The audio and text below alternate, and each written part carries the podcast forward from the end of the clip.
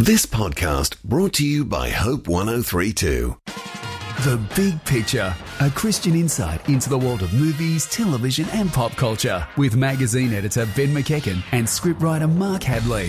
A Bible Society Australia production, sharing the light of God's Word into every corner of your world.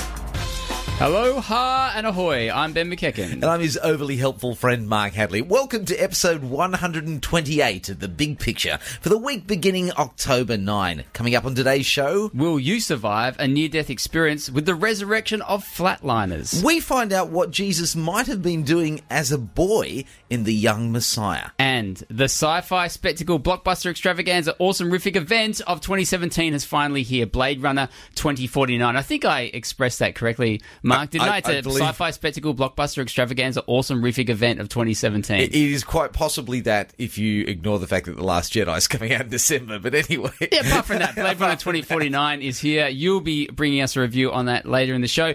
What we don't have on this show, though, Mark, is Sam. I'm back. I had a few weeks off, um, and I'm, I'm perfectly relaxed and all kind of recouped. And thank thank you for, for saying how well I look. uh, and Wel- welcome to The Big Picture where the zero sum theory reigns. You're here, but Sam must go. Uh, no, and so sadly, Sam Robinson uh, is not to be with us uh, this week uh, or next week, uh, but he'll be back with us after that. Uh, but we are here, Mark, and we're about to talk about all things movie and TV from a Christian perspective, as we love to do on the big picture. Indeed. How about you start by telling us what's out at the cinemas this I week? I would love to. I, I I was a bit blown away by this. I was just looking at the release schedules and had no idea about this movie. And I was so suitably intrigued, I thought, we've got to talk about this. Coming to cinemas this Thursday is the return of Jackie Chan, who I know is doing a voice in the Lego Ninjago movie, but he's actually like live action Jackie Chan up on screen. Jack Attack is back in He's- a movie called The Foreigner. Uh, Is, does he play a man in a wheelchair? Is he, He is, uh, no, like he does not. 90 or? No, he's it's directed by Casino Royale's Martin Campbell, who also in this movie is reuniting with another James Bond that he's previously directed, Pierce Brosnan in Goldeneye. So there's all this Bond reunion going in The Foreigner. But it's about Jackie Chan as a dad who's on the, the warpath for vengeance because his daughter is killed by terrorists. But something to do with his shady past and this government official that Pierce Brosnan's playing all gets in the way of that revenge plot. This is The Foreigner that's coming out at cinemas this Okay. Thursday. Also at cinemas this Thursday, Mark, is a movie that uh, both of us have, have talked a little bit about off off air, um, mainly because uh, I know that you and your wife Maya are going on a date night uh, to see this movie, The Mountain Between Us. Yes, we're really looking forward to it. We rarely get time just her and I. Yes, I'm really great. glad. I'm really glad you invited me along because I'm, I'm going to go and hang out with Mark and Maya on their date night to watch The Mountain Between Us, which is opening this Thursday at cinemas.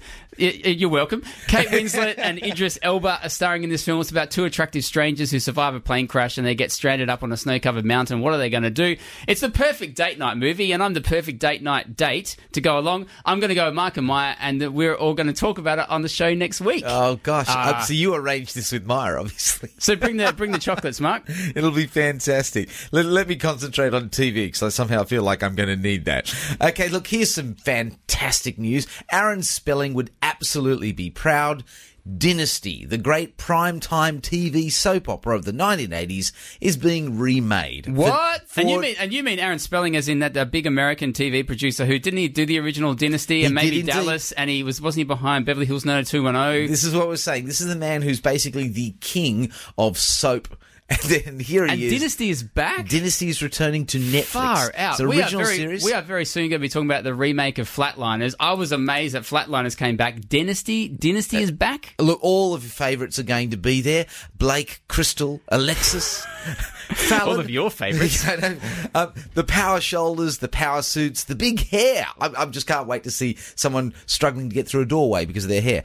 Uh, it's going to star Elizabeth Gillies' Grant Show and Australia's own Alan Dale, yes, of Neighbours fame. Oh, Alan Dale. I know, and if you think about it, there's a very strong parallel between Neighbours and Dynasty. Hmm. Uh, I'm not going to think about it too much. I'm just hoping Is there actually- anything else on TV? Well, I'm hoping they back. get around to doing Dallas as well. That'd Oh. be great. Okay, uh, this Wednesday, 11th of October, the ABC is airing a field guide to being a 12 year old girl. Oh, cool. Finally, I can Yes, find out I've what I need waiting, to do. I've been waiting for my instruction manual for years.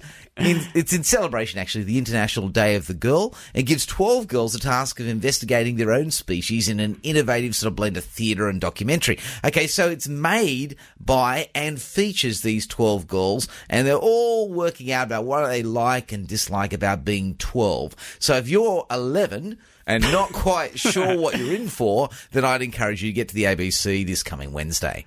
All right, mates. Uh, we're about to talk about Flatliners. I just mentioned there is a new a remake out at cinemas. Uh, I'm going to bring us the news on that very soon. Before I do, though, I've got a true or false statement for us. Uh, a bit of a brain puzzler at the start of the show to see if we can work out what I'm about to say, which part of this is true or false. And this is linking to a review that's coming up a little bit later after Flatliners. We're talking about a new film that's coming to DVD called The Young Messiah. And it was written by Anne Rice, who is definitely most famous, this American author, for the interview with the vampire, the Vampire yeah, the Chronicles. whole Vampire Chronicles. Yeah, this is um, a world away from a Messiah film, I think. Yes, but she also wrote the uh, the source novel for this film, The Young Messiah, Anne Rice. But the true or false statement about author Anne Rice, who wrote The Young Messiah source novel and Vampire Chronicles, the, the true or false is that she changed her name in year one. What was her real name? So, Anne Rice, what was her real name? Was it Dylan Brian Rice? Was it Anthony Jonathan O'Hallahan? Or was it Howard Allen Frances O'Brien? She had a guy's name. Did and she- one, one of those three. No, no offense to women who are named Dylan, Anthony, or Howard, uh, but but she used to have a guy's name and she changed it. One of those is true. I, I can understand if you were a girl and your name was either Dylan, Anthony, or Howard, and that's quite amazing. Okay. Okay. I will reveal what author Anne Rice's real name was a little bit later on. Okay. Well, someone taking their own life remains a sad and painful part of the fabric of our society. Mm, but mm. Hollywood has tried to turn it into a cool, chilling entertainment twice now. Ben saw the remake of 1990's oddity Flatliners about medical students stopping their hearts for a few minutes so they can experience the afterlife. So what's the experience of this reboot? Should Flatliners have been resurrected? What happens to us after we die? The only way to find out is to see for ourselves. We could document that experience. Did you see a white light? It was more like pure energy. How is she playing the piano now? It's like her brain's been rewired. I'm going next. Charging 200. It's a good day to die. Clear? Do you remember the original from 1990? Kiefer Sutherland, all those guys. Not not very well, Mark. I distinctly remember having a video copy of Flatliners, and at the time, the director of that film, Joel Schumacher, was a bit of a big deal. He come off the back of The Lost Boys, a very famous vampire movie that also starred Kiefer Sutherland, who was in the original Flatliners and has turned up for this remake as well. I don't know what he was You mean thinking. he does a cameo? It does a cameo, yeah. wow. Julia Roberts was in the original, so was Kevin Bacon. It was a bit of a brat pack kind of movie at the time. It had that memorable hook of these medical students killing each other, trying to get this this thrill, uh, reviving themselves, and then and then some of the afterlife kind of haunting them um, as a result. But the film didn't really uh, get a huge response at the time. It's pretty modest from critics and from audiences alike. It didn't develop a cult following. It wasn't a film that was screaming for a remake, Mark. Nah. This is not one that was actually sort of saying, hey, hey, please, please, I can't wait. The new Flatliners, though, has flatlined critics, too. So it seems like that they took the original formula and went one less. And Yeah. What did you make of it? Yeah, I, I'm I'm with the rest of the critics that were it, like all these DOA statements and and and you know um, don't resurrect it and it's flatlined, Uh, but. Uh, in the in the grand scheme, as we've often talked about in the big picture, Mark of remakes and reboots and going back to uh, original films and redoing them, etc., etc. And this major question that has to be asked of every single one, which is why did they bother? Flatliners wow, almost is like leading the race now for like like there is no answer in the film of why they even thought that this seemed like a good idea to go and do this. So Well, I can see why the pitch would work. Do you? Hey, well, here's the idea. Okay. You know, like we're going to um, experiment with killing ourselves to see what is in the afterlife. Mm, Okay, and then we'll bring ourselves back, but it'll go horribly wrong. Now, in a sentence, it works as a pitch, but you say it's just flat on screen. yeah, the, you're right. The hook Yeah, that's true. The hook remains strong after seeing the film so like so uh, about it. So like it's such a nothing movie that even the the hook just dies off. Excuse the pun. But uh, after they have done this flatline experiment, stop their hearts, uh, resurrect it, re, um, revive each other.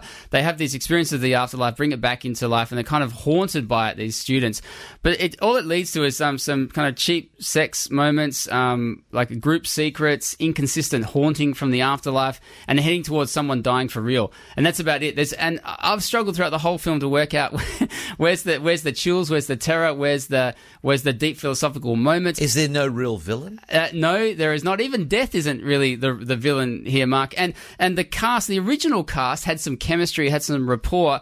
I know uh, you're you're a, a scriptwriter, a producer. You've also done some directing. I, I'd love you to watch this movie and, and, just ask the question: Why is there no chemistry among the stars of this, which includes uh, Juno's Ellen Page and Diego Luna, who was in Rogue One? And there is just nothing lively There's nothing about firing. Flatliners. No, Yeah. no, it really does not fire at all. Okay, well, let's talk about the spiritual content then, because the original had something to say about guilt and forgiveness, didn't it? I mean, does the new version dig up similar ideas of guilt and forgiveness? It, def- it definitely does. And actually, for a film in 2017, it dares to mention sin and being forgiven for them, which I thought was a pretty bold move uh, for a film that's definitely targeted at younger viewers who, at the screening I was at, were as bored as I seemed to be.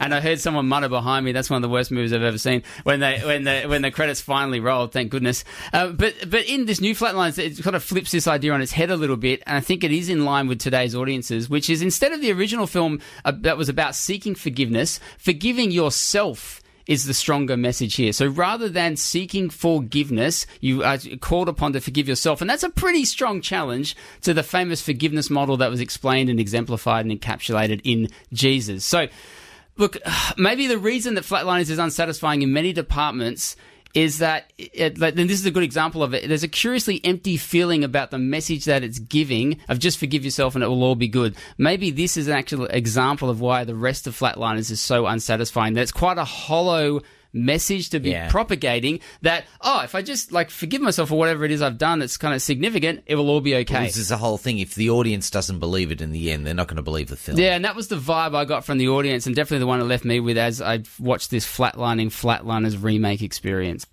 Oh, gee, okay. Well, Flatline is doing just that at a cinema near you. It, it stars Ellen Page, Diego Luna, Nina Dobrev, and Kiefer Sutherland. It's rated M for mature themes, violence, sex scene, and coarse language. Strange it still didn't manage to rate an interesting Ryan. Anyway, coming up next, though, Ben gives us his answer to his mysterious true or false about vampire creator Anne Rice, and the Messiah is on the way. Yep, the young Messiah on the big picture. Welcome back. This is the big picture, episode 128. And Mark, if anyone's missed, well, that's what, by my count, 127 back, back editions of the big picture, go to the bigpicturewebsite.com and check out our back catalogue or find the podcast at wherever you get your good podcast from. Before the break, um, I posed a true or false uh, conundrum to us about famous American author Anne Rice, best known for the Vampire Chronicles, particularly the interv- interview with the vampire book. But she also wrote the source novel that the film The Young Messiah is based on. We're about to talk about The Young Messiah very, very soon. Here comes the true or false, though. Author Anne Rice, she was born with a different name and she changed it in year one. Was her original name, Mark, Dylan Brian Rice, Anthony Jonathan O'Hallahan, Howard Allen Frances O'Brien. And Mark, you were correct to pick up earlier on that all of those are boys' names. I know, not only they're all boys' names, but even the middle names are boys' names. So, Her parents really weren't mucking around. I know. What is it? What are your parents saying? I, Listen, we were expecting a boy. I, I don't think that's clear at all from what from what they've done there. But which of those, Dylan, Anthony, or Howard, was Anne Rice's real name? I'm going to go with Howard because that would definitely force the issue. Dylan or Anthony, you might get away with, but Howard, no way. Uh, you're, you're exactly right. Anne Anne Rice's parents were all in when it came to comes to boys' names for their daughter. Howard Allen Frances. I mean, Francis can go either way. Howard Allen, Allen? Frances O'Brien. That was Anne Rice's original name, uh, and she said uh, Anne Rice herself has said apparently her mum thought it was a good idea to name her Howard. Uh, that was her father's name, and her mum had the idea that it w- this would work out for if a woman had a name Howard, it was going to mean that that woman would have an unusual advantage in the world. What kind of what, what kind of unusual advantage would, would you have? You would be the first to have your head in a toilet. You, and the first to be called Howard, I, I guess. But uh, she decided to change her name in year one, basically because she didn't want to have a boy's name.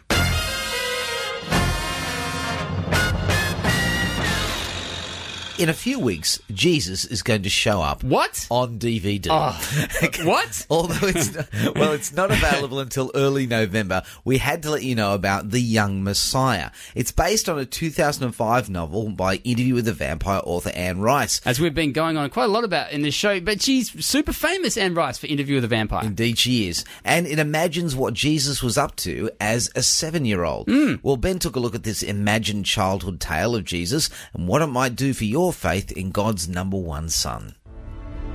There are rumors of a boy born in Bethlehem. You have your assignment. Go! Go! The Messiah is born.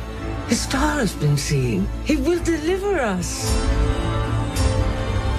Seek a family from Nazareth with a boy named Jesus. Lord Father in heaven, guide me on this path. Yeah, here we are, Mark, with the young Messiah. Have you heard anything about this whatsoever? Uh, no, I haven't actually. Even though I am uh, familiar with the fact that Anne Rice made a big turn as a person, as an author. I've always respected this because she was a multi-award winning, you know, million copy selling uh, author of this Vampire Chronicles. Became a Christian and decided she actually had to take her writing uh, to the whole level of, of serving God with it. And so uh, I'm not surprised at all she's turned out a novel uh, about Jesus. I'm interested. Tell me more. And Anne Rice also, uh, speaking of interesting, though, has made some interesting comments about Christianity in the last couple of years, where she talks about being a Christian but not being into Christianity. So she like out and out rejects anything to do with organized religion and institutions and any garb that looks like it's not being about Jesus. Totally throws it away. I don't even think she goes to church. I'm not sure that she necessarily has any kind of fellowship group and, and that sort of stuff. She's almost like an individual Christian, as far as I can understand, but upholds this idea of wanting to live her life for Jesus. That's that's the some of the stuff I read about Anne Rice as I was discovering more about the young Messiah. Because like you, I hadn't heard anything about it. Uh, so, what sort of Messiah does she come up with? Well, here's the thing. Um, he's young, for one. He's, there, you he's se- there you go. He's seven years old. And for anyone who's familiar with the, the New Testament and its records of Jesus' life, there isn't much in there at all about Jesus before around the age of 30, uh, where the the primary years of uh, his recorded ministry between the age of kind of 30 and his death around you know 33, 34 years old. There's most of information is about that. So you just get very, very little apart from his birth. And there's a, a snapshot in Luke at the start of Luke about what he was doing as a 12 year old in the temple one yeah, day. There's, there's a, one family holiday. yeah, that's and right. Then, and, and that's Mary it. and Joseph going looking for their son. That's about it. So the young Messiah then is a, a wholly imagined story about what was going on when uh, and I'm sure a lot of people would remember this from the gospel stories. Um, after Mary and Joseph fled to Egypt because they feared that Jesus as a baby would be killed by the ruling King Herod, after King Herod dies, an angel visits Joseph, say, Go back home the young Messiah is about the journey back home and getting back into uh, going back to Nazareth. Roman rule is happening. Uh, Roman centurions, led by Sean Bean from Lord of the Lord of the Rings and Game of Thrones fame, is trying to hunt down the young boy Jesus. As also young boy Jesus is trying to work out who he is, what's his place in the world, and why his parents haven't really told him why he's so what's a, a, better word than special? Different. So, so, he actually has no real knowledge of who he is. It's not like um, he's aware. No, no, Mike. That's one of the, the struggles I have with, with this kind of movie and um, anything that dives into the uh, uh, imagined portrait of Jesus. I'm not. I'm not against people like, like trying to uh, come up with what was Jesus doing, or even speculating on what was going on in his mind at particular times. It's very fascinating. It's one of the most like hands down interesting blokes that ever ever lived. Right? Mm, mm. It's fair enough. And even this year, we have seen a massive raft it's of been, Jesus movies. It's been quite a year for Jesus. In, uh, it's in been quite. I think that's that would be on the posters. Quite a year for Jesus at movies, but it has been everything from the Case for Christ to Last Days in the Desert, which was a similar kind of. Um, it was similar, and it was an imagined tale about Jesus. Ewan McGregor was in that. We reviewed it on the show. Go to the bigpicturewebsite.com for that was Jesus versus the devil in the wilderness, the Last Days in the Desert. We've also had Risen, Ben Hur, and The Shack, all of which featured Jesus to some degree, some level of prominence in them. Um, the the young Messiah, then, uh, yeah, Mark, what kind of Messiah do we get? It does tend to focus, uh, as most of these movies do, on his human side, uh, which makes sense. We, we really, we I think we as humans are very fascinated in how God can put himself in the f- form of a man and what would that be actually like. I kind of get that. Also, there's a lot from the parenting aspect. I think the most interesting thing about The Young Messiah, which I should point out isn't terribly interesting as a film, it's a little bit bland, tepid, um, as much as it's set where it should be set and looks and feels right in a lot of aspects, particularly the production design. And the cast members, thankfully, a lot of them are Middle Eastern. The young Jesus, who's played by Adam Greaves Neal, is still pretty kind of cherubic, cutesy, a little bit too white. Mm. I think like curly hair, just a little bit of a you know like a, a, a nice orphan kind of kid, you know that that, that kind of actor, kind of like Oliver. Yeah, that, that that kind of that kind of vibe. Um, so you get that kind of portrait of Jesus. Yeah, and you do also get the parenting aspect. So the, the, the most fascinating thing I think is uh, looking at Mary and Joseph. Uh, who are played by Vincent Walsh and Sarah Lazzaro, do a pretty good job of what would you do if your child is the son of God, and how do you help him grow up to be who he's going to be? And they are effectively waiting on God, God, God, to tell Jesus who he is and what his mission on earth is. And so they're effectively, they're not lying to him, they're just not giving him the full truth about who he is because they kind of think he's a seven year old boy, not sure he's going to be able to handle it. That's pretty strange. Like, just as a script writing point of view, you one thing you you can write into spaces that no one knows about, but you if there's stuff that people know, you've got to remain consistent to it, or otherwise you undermine your own art. Um, and I think that it's fairly clear that Jesus was more aware of his purpose than his parents were. Yeah, yeah, I think that's an inconsistency in the film, and I was a bit frustrated by that as a viewer. Look, I think as a viewer, if you're already crying blasphemy about the, anyone daring to imagine something that Jesus did, then you're not going to want to show up to the young Messiah. But I, am with you. One of the frustrations I have with this kind of project is uh, presenting Jesus in a way that uh, is a, is not in line with what the Gospels represent, which I think in one part is what you just said, which is he did know more about who he was and what he was about as a lad than this movie would, would go on to suggest. Okay, well, does the young Messiah offer a kind of unique way for people to journey with their own faith in Jesus? maybe a fresh, inventive spin, a way of, of a, new door for people to go through?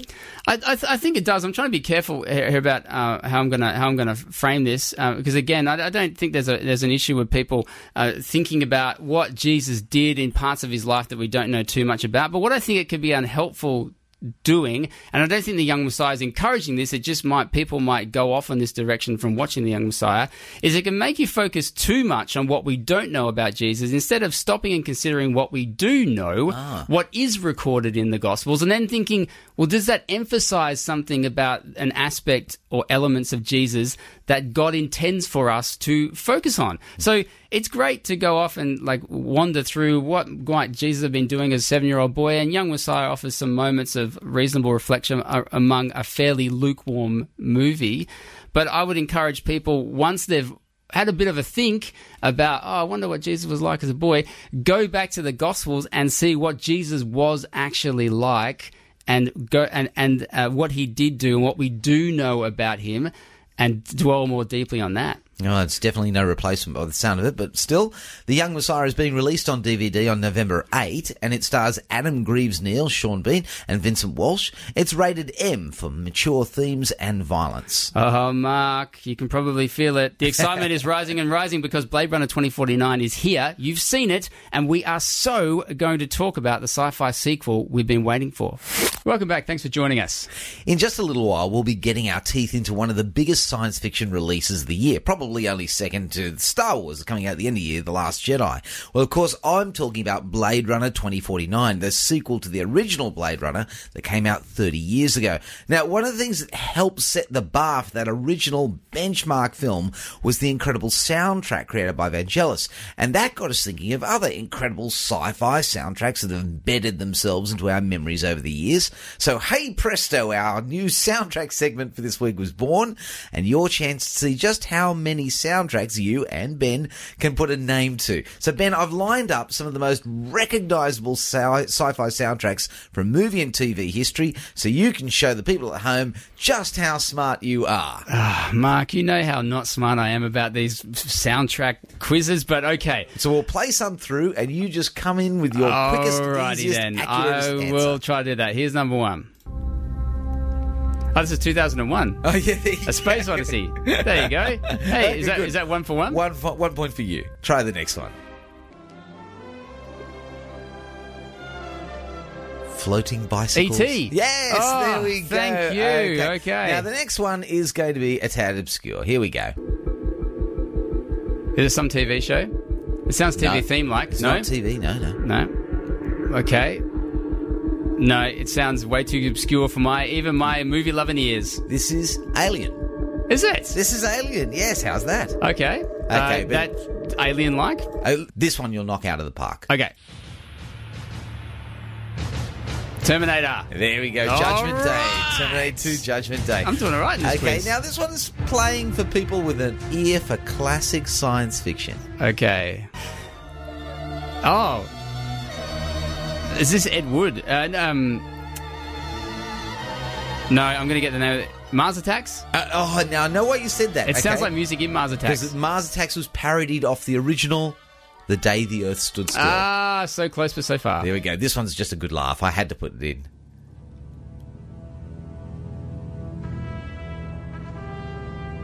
Is this Red Dwarf? It is. How's yeah, that? Red That Dwarf, the, the British TV show. Wait, I I, I, know that. more science fiction than I ever thought that I Now, did. because I did a TV show, I thought, well, why don't we throw in another TV show? This one for people who are big fans of Netflix. So, do you mean is this This is one of the greatest science fiction shows to hit out know, in recent years. is this? Uh, are, you, counting Stranger Things as a I'm- science fiction so- I'm show? not. I'm going to let No? you off the hook. This is The Expanse. The Expanse. If you haven't had a chance to see this, you really should. There's a quick recommendation. Okay, and finally. Oh no, second to last, second to last. It sounds 70s sci fi, but I do. It's my favourite sci-fi TV show of all time. What is it? Doctor Who? No, The Hitchhiker's Guide to the Galaxy. Oh, sure, okay. Okay, and no here's idea. the last. Here's All the right. last one. I've got to give you this.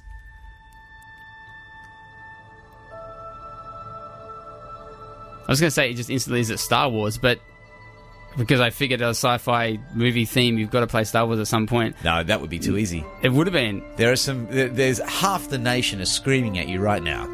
But I wow, uh, this is this is why I tend to uh, become a laughing stock in these quizzes. I do not know Well, what I- this is. It is, of course, Star Trek Discovery, the new Ah. Star Trek that everybody is basically TiVoing or saving or, or lining up for. No, no one is laughing at me about Okay. that, Mark. And the reason why I actually had to bring Star Trek Discovery in is next week we'll actually be talking about the new Star Trek Discovery series on the show, so tune in for that. But that's sci-fi themes, and now moving on to.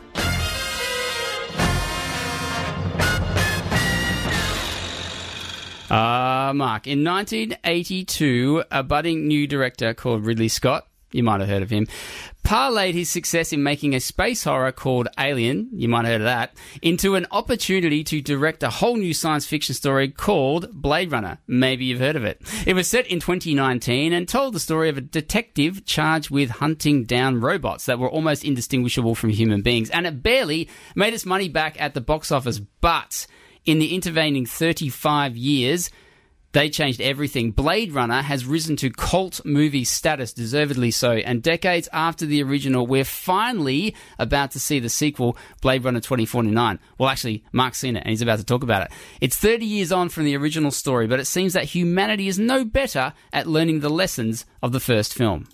Every leap of civilization was built off the back of slaves. Replicants are the future, but I can only make so many. I had the lock, and he has the key. I think I found him. That's not possible. If this gets out, we've bought ourselves a war. 30 years on from the events of the first film, in the same seedy dystopian future, the opening scenes introduce us to a new Blade Runner. It's Detective K, played by Ryan Gosling, who's doing the work that Harrison Ford's character, Rick Deckard, used to do. He's hunting down, which is retiring, unaccounted for Nexus 6 replicants who've decided to stop serving their human masters and begin human lives of their very own. The retiring, that is the basically killing, of a particularly violent replicant hiding out on a farm leads to a disturbing discovery. 30 years ago, a female body was carefully buried in the backyard of this particular place. Is she a replicant? Is she a human? Is she something new altogether? One thing's for certain, the massive business empire that took over the manufacture of replicants is keen to get any technology they can out of this, and Detective K is caught in the middle of this violent, unraveling mystery. His investigations are going to send him hunting for the reclusive Rick Deckard, but what he uncovers is so much, much more than an old man. Mate, let's just cut to the chase. Was Blade Runner 2049 worth the 35 year wait? It was indeed. Was it? Uh, this Ah, is thank you. I, I, was Ah. so tired this year. So want to see this movie. I know. I was so tired this year of sitting in films which I had high expectations of and just being given meh. Okay, instead. Whereas this one completely delivers. Fantastic. Let, let me give you three things really worth looking out for. Please. The first, the incredible pictures. Okay, thirteen-time Oscar-nominated director of photography Roger Deakins. This is his fourteenth film. Oh, yeah, that guy is a gun. I know, and good chance he might actually get the Oscar for this. Uh, it is incredible the way that he displays this bleak future with the Earth rotting away underneath an impoverished humanity and the super wealthy, you know, leaving for off-world planets. It's awesome just to watch. You could turn the sound off on this one and just be stunned by the visuals. But that, number two, and even more impressive than that for me, was the awesome sound. so don't turn the sound off. Oh, no, don't. In fact, turn the pictures off and just listen to the sound. I'm going to be honest. Which is it, Mark Hadley? Oh, well, look, one or the other. One or the other. or have both at the same time. Oh, that would be amazing. Oh, yeah. And Except go to the cinema and watch them at the same time. Yeah. The sound in this is my bet for an Oscar. Okay, E- now even I- better than Dunkirk. I w- this is the thing. You would be thinking that Dunkirk was a shoe in for the soundtrack and sound effects, but when I think sound design now, I think sa- Dunkirk. I know, I know. Until you've watched Blade Runner 2049, Well. and then you'll go, "Well, that is just incredible." Um, the, I mean, it is a real argument, by the way, for going to a cinema that has decent sound equipment. Okay, if your cinema is not equipped with Dolby Digital, go somewhere else. Make the drive, and because you're going to want to hear this. The soundtrack is at times moving. It's intimidating. It's physically nerve wracking because of the, the low level sort of sound effects that they use. It is awesome, but probably the best thing to say about it is the story is good. A Okay? sequel that has a good A story. good story. All Whoa. The, it's all the elements of a good mystery thriller. Uh, it's complex. It's many layered. The script is really well thought through. It's an intimidating future. There are believable characters. There's a mixture of action and depth that'll leave you thinking hard at one moment and thrilled the next. You know, in one respect, it's very much like Inception that had that sort of balance of thought and action. And in that regard, the twists also in the plot just keep going. So I'm going to be really careful about what I say for once. Thank you. Please, please. Just I know you can be a bit spoiler happy Well, sometimes, Mark I Hadley. when I think when I think But- the filmmakers have already spoilt the film, I see no trouble in not. But spoiling please it. don't. I'm trying to go in as cold as I possibly can, but there is so much word of mouth on Blade Runner 2049. It's very difficult to avoid it. And it sounds like you are joining the throng who are saying it's thumbs up all the way. I would get there quickly too and see it before people spoil it for you. So Yeah, it's this, it's that good. It is. And I will definitely see this film again and again and again, and that might be the problem. And here, Why is that? Well, you What- see, what's the problem? If there's one limitation to, to Blade Runner 2049, this is a fan film.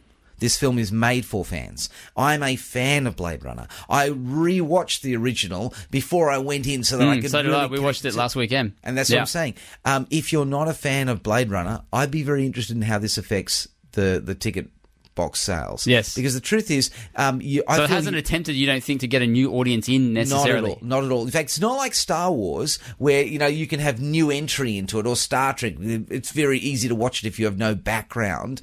Blade Runner 2049 is a continuation of a storyline, and I was very thankful that I had revised the previous storyline so I knew what was going on and who these characters were. And I actually felt, even as an experienced uh, fan, so to speak, that I um, was struggling. I mean, there was a couple of times, um, like I went in with another fanboy. Uh, we talked about afterwards. And the very first thing we said to each other was, "Did you catch why that happened?" And and and, and what was it? And then I talked to the producer of the show, who I sent to see the film last night, uh, and she was, uh, "Yeah, why did that?" And that, and we're all very familiar. It's so fast paced. It's so multi leveled. Um, you are going to want to watch it several times over. But if you're going to take somebody who has no experience with this film, they might struggle. So I just want to be clear about And are that. you going so far as to suggest that almost Blade Runner 2049 is effectively, to some degree, the same film as the original then? Yeah, that is the thing. I mean, to be honest, the, the, the plotline sounds similar-ish to yeah, me. I, I don't want to say that it is a bad film in any way. I love the first film, and I love this film too. It'll definitely be added to my collection. What I mean to say is that the theme behind Blade Runner 2049 is the same theme behind the original Blade Runner. And what makes a human being a human? Uh, it is the same story. Um, these replicants in the first film, why are they not human? Why are we treating them in an inhuman way? Uh, Jared Leto plays Niander Wallace in this, the head of Wallace Industries, the new sort of conglomerate, the manufacturer of new replicants, and he says humanity's greatest advances have always been made on the back of a slave class. And and it's true. If you define something as inhuman, you can do inhuman things to it. Uh, and so in this case, we make the distinction because it means that what we do is no longer wrong. You know, and so you've got all Yep. these people in there no longer convicted by what they're doing to the replicants. Uh, and, but that's very much what's happening in the first film too. Are they alive or aren't they? And in the end, I think Detective K comes to the conclusion too that uh, humanity might be great creators, uh, but they're bad creators with a capital C, if you know what I mean. They're- they're- yes, yeah, overseeing their yeah, creatures and relating to them. At it. Uh, and, and that just points us to the fact that we really do need a decent God in the control seat, not us. Mate, I'm so pumped about going to see Blade Runner 2049, which is blasting its way into a cinema somewhere near you. Heed Mark's warning about going to one with good sound, though. Repeat, go to one with good sound and vision. It opened last Thursday. It's rated MA 15 plus for strong violence. It does star Ryan Gosling, ye oldie Harrison Ford, Robin Wright, David Bautista, Mackenzie Davis, and a stack more. Coming up, looking for the all-time best medical dramas? Well, we've got them coming, plus Ben's top five films that take you beyond the grave. Welcome back to the big picture. Before I raved on about how good Blade Runner 2049 is, a little earlier in the show, Ben told us how not good Flatliners is. Nah, that's not You know, good. If you missed either of those reviews, you can grab the podcast. We encourage you to do so. You can find all our past shows where you get great podcasts from or bigpicturewebsite.com.au. That's the website itself, the bigpicturewebsite.com.au. Memorable. Anyway, the medical profession in Flatliners is not nearly as distinct or memorable as the medical profession on the small screen. See, medical dramas on TV have been part of our viewing diet for yonks. So we got Empire Magazine's Dave Brown to diagnose why we are so into going to hospital from our couch. And he started by giving us some of the standout examples of TV medical dramas. Two of the biggest are both US programs. ER, number one, the program which kind of introduced most of the world to Mr. Gorgeous George Clooney, was one of those shows which had an amazing ensemble cast, fantastic stories intertwined with moments of medical drama. You know, I think these programs are all about seeing people at their worst and then being then being helped by doctors. People love seeing people being helped. House, I think, was a, a The show with Hugh Laurie, the British guy playing the American doctor. yeah, and he was a comedian, and suddenly was this like wisecracking, tough talking doctor, and he was always the one who saved the day. And I think House, more than most of these shows, was the one that tried to kind of get into a little bit of the medical detail. Because a lot of them, I think, were more about the soapy theatrics of the doctors and the patients and, and what was going on, whereas House always wanted to nail that medical situation. And viewers actually responded to that, didn't they? Actually being treated seriously on the medical side of things. People actually loved it. Yeah, and I think you can see that kind of with detective shows now and CSI and all that kind of thing. People actually want a bit more information. You look at other medical shows, you had Casualty in the UK and All Saints here in Australia, and they were definitely more about the people. And I think that's a big part of it. People like to be comfy and like to see the same people on TV week in, week out. And I think at that time and where TV was, that's what you got with medical dramas. So you mentioned a little bit before when you were describing ER that one of the reasons you think that show was popular is because it shows people at their worst but often coming back to their best. Does that also extend across most medical dramas, including one you haven't actually mentioned yet, which I'm amazed you haven't, Dave? Yes. Is Grey's Anatomy. Oh, Grey's Anatomy. Almost definitely yes. Although, Grey's Anatomy, I think out of all of the programs, it was all about the soap. It was all about the relationships, all about these students. I mean, the show's been going for decades now, almost. I think 13 seasons or so. Is it still going? It's still going, apparently. What? What- really? Like, as in, it's had a season this year or last year? This year, yeah. And so I think there are people out there who still watch Grey's Anatomy, which I thought everyone lost interest with after the second one. But it's still going. Now, in the course of this conversation about TV and medical dramas, we have mentioned that these shows were more popular, let's say probably like a decade ago, Hmm. even longer than that. Apart from diehard fans of Grey's Anatomy, Yes. why is the appeal tapered off a bit? The whole face of TV has changed now. People are more used to watching stuff on, or they they expect something when they're watching shows on Netflix and Stan. And the way the shows actually play out now, like a medical drama was inherently kind of week on, week off, different stories. You might have had an arc, but it was pretty perfunctory, and it was all about the medical drama and saving the lives of that person that week. Oh, you always had self-contained episodes where there was one story, some, or two stories, but always it always got wrapped up pretty neatly by the end of the episode. Yes, uh, they, I guess they lived or died, you know. Uh, whereas nowadays, people want Game of Thrones style, massive, big, overreaching storylines, and big quality now as well. And I think maybe not with the US Doctor shows, but I think with the Australian and the English ones, got a bit of wobbly acting in there, and they were never kind of like the perfectly played TV, and they got very melodramatic. Whereas I think now people don't need that in a TV. They want actually, they expect a lot more quality. So, do you think we are going to get Game of Thrones, the medical drama? Look, I think medical dramas will come back possibly in some form, but it's going to be something we're not expecting. It's, it'll be like when House came and was like a breath of fresh air for everyone and really invigorated the medical drama genre. So I'm interested if they do. I think at the moment, TV's too different. I don't think it's going to happen, but it might do in the future. We shall see.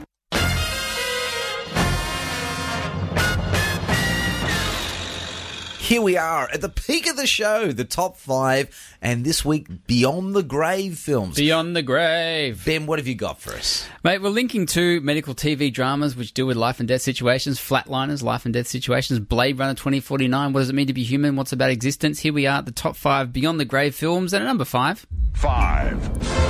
Thought I'd start with zombies. Because come on, like when a lot of people think about life after death on screen, they think about zombies. It's Uh, not much of a life. It's no, no, it's not. That's one of the reasons I've like uh, one of the things I've singled out about um, uh, zombies. Uh, I think U.S. movies pretty much invented zombies up on screen. Everything from old school um, horror films right through to The Living Dead, and more recently on TV with The Walking Dead. But the British have given us some really good undead films, including 28 Days Later that gets an honourable mention. But Shaun of the Dead is my fifth pick because it's funny and having a, and and all about zombies. And according to zombie movies, inc- including Shaun of the Dead, Dead's noth- death is nothing but being a brainless bag of meat, and that bag of meat coming to seek and kill the rest of us. So you might as well have a bit of fun with that, like Shaun of the Dead does, and try to kill death before death kills you. So according to zombie movies, as far as I can work it out, death is death. And it just wants to kill us. That's Yeah. it. Ah. That's that's all we get. That's what you get for Beyond the Grave films at number five with Shaun the Dead signifying zombie movies. I'm sure it's a lot uphill from here. Uh, we get to The Devil and Max Devlin. Have you heard of that film? I've heard of it. I've never seen it. No, I haven't either. One of the great things about putting this list together is a lot of these films I'm about to list off I've never seen, but I really want to go and check them out because they're quite fascinating. This is a Disney movie from 1981 that starred Elliott Gould as a dodgy landlord Max, who's hit by a bus. He dies, he goes to hell, and he meets Devil's number one um, sidekick henchman, Barney Satin. Satin, get it? Satan. Sat- Satan. Satan. Yeah. Anyway, he's played by Bill Cosby if you can believe that. And he's assigned this task, Max, that uh, he if he convinces three people to give up their souls to the devil, he can get out of hell. So Ah. Max is sent back to Earth to basically get souls for the devil to send them back into hell. And this is a Disney movie. Apparently a comedy. what? And somewhere along the lines, there's a possibility, you know, that Max might actually get a second chance to be a nice guy or even do something selfless or sacrificial along the way. So I picked The Devil and Max Devlin because it's a movie I think that indicates something that a lot of people think about life after death, which is All you really need is another chance to be a good person. So on the other side of death, maybe if I could just be afforded some possibility of being a good person, well, I'd like I'd live my life over and I'd actually do that again. Mac, the Devil and Max Devlin, number four.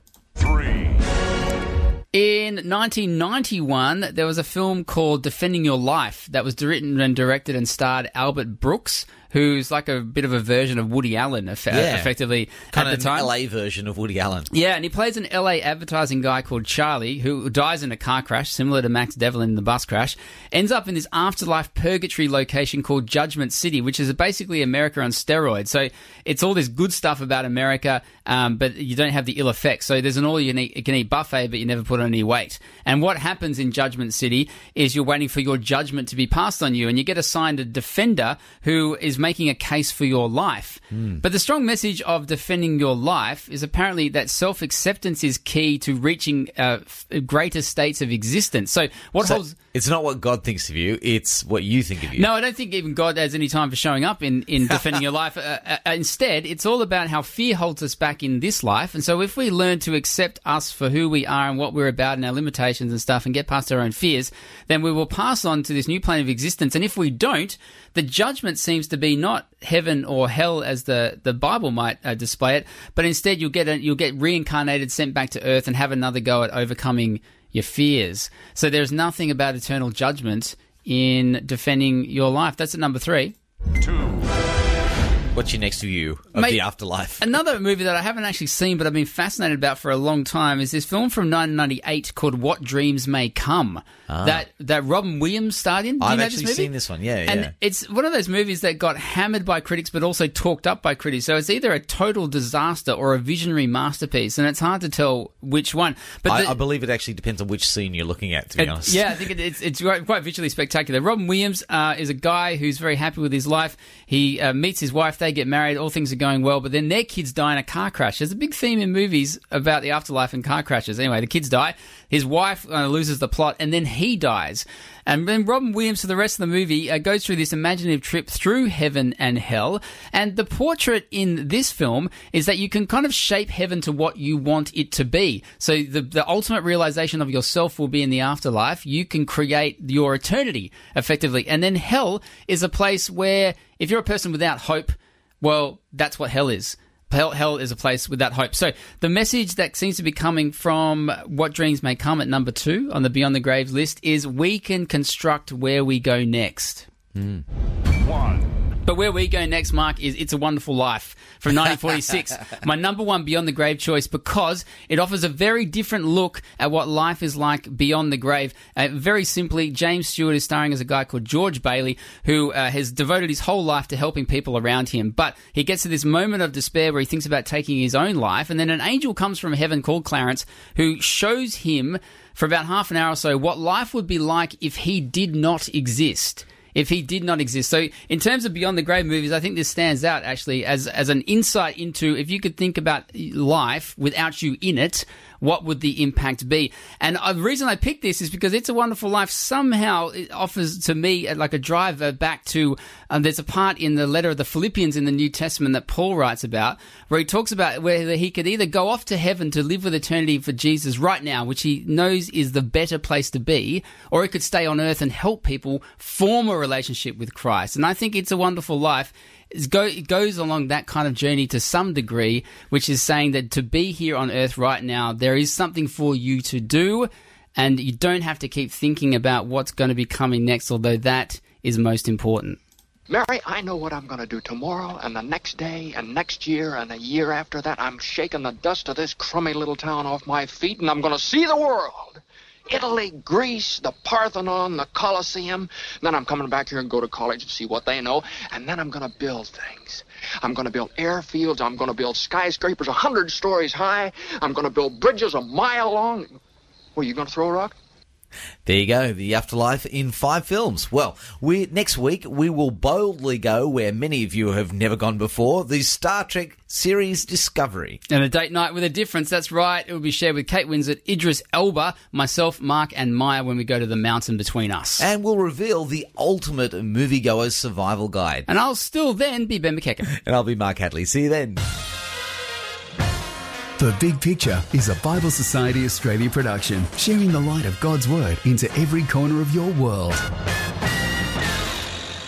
Thanks for listening. Start your day with life words. Subscribe to Hope 1032's free daily email devotional at hope1032.com.au.